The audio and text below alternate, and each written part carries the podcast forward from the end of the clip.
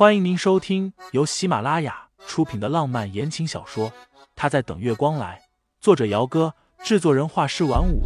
感兴趣的听众老爷们，赏个三连，点亮我的关注，点亮你的夜空。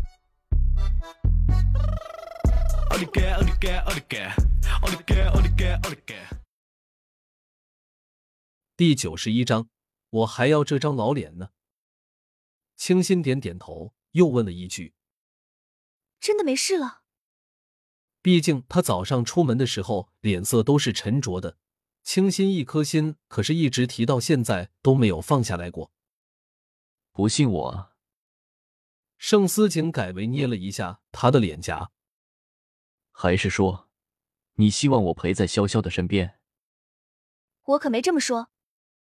清新面对他的打趣，耳朵有些红，闷着声转身去了厨房，帮着于嫂一起包饺子。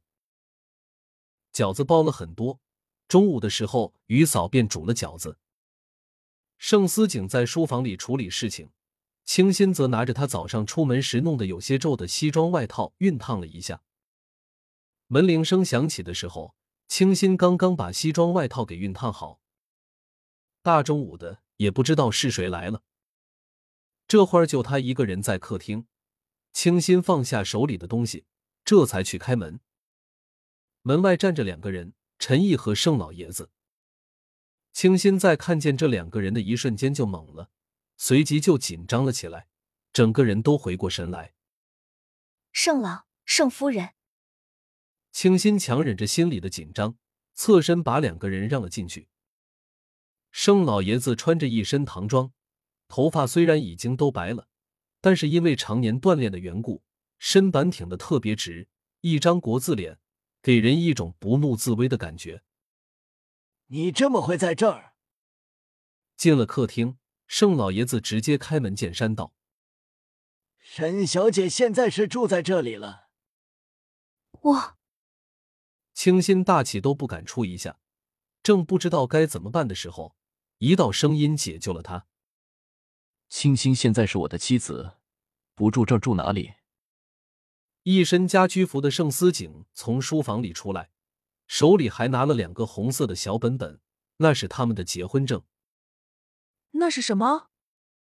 陈毅一见着盛思景手里的东西，整个人都不好了起来，全然顾不得自己的贵妇做派，大惊失色的站了起来。结婚证，我和清新已经结婚了。混账东西！盛老爷子勃然大怒，手摸到旁边一个小摆件，就朝着儿子用力的砸了过去。那摆件是一只浅蓝色的棱角小花瓶，里面还插着几枝干花，那是清新之前买回来的。此刻那花瓶近距离的砸过去，一下子就砸在了盛思景的额角上。花瓶滚落在地板上，盛思景的额角被花瓶的棱角砸破。潺潺的冒了鲜血出来。盛思景，清新刚要过去，人还没有动，就被陈毅一把给推开了。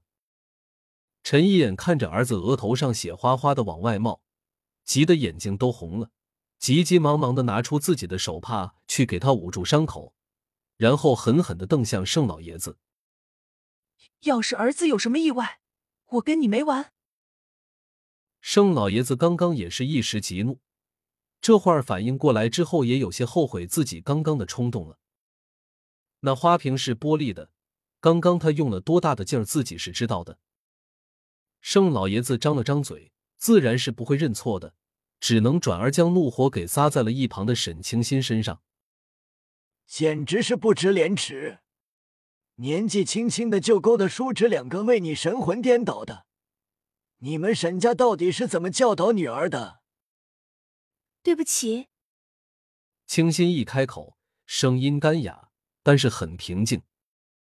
他原本是想解释的，但是面对盛老爷子的盛怒，他知道不论自己怎么解释，对方现在都听不进去，所以才低垂着眼睫说了这三个字：“是我要结婚的，您和他发什么脾气？”盛思景拧着眉心，一只手捂着额头包着的手帕，一只手拉着清新，把他拉开了几步远，就怕盛老爷子在动怒，伤了他的小妻子。你你要气死我是不是？盛老爷子一只手捂着自己的心口，粗粗的喘了几口气之后，慢慢的冷静了下来。你自己说，你到底想做什么？盛老爷子重新坐下，一双眼睛阴冷又锐利的看着盛思景。之前你答应过我什么？盛思景一副死猪不怕开水烫的语气。现在证都领了，难不成您是想让我今天公布结婚？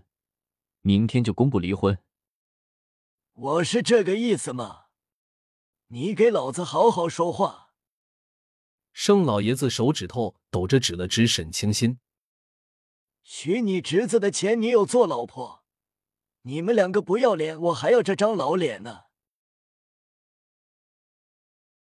听众老爷们，本集已播讲完毕，欢迎订阅专辑，投喂月票支持我，我们下集再见。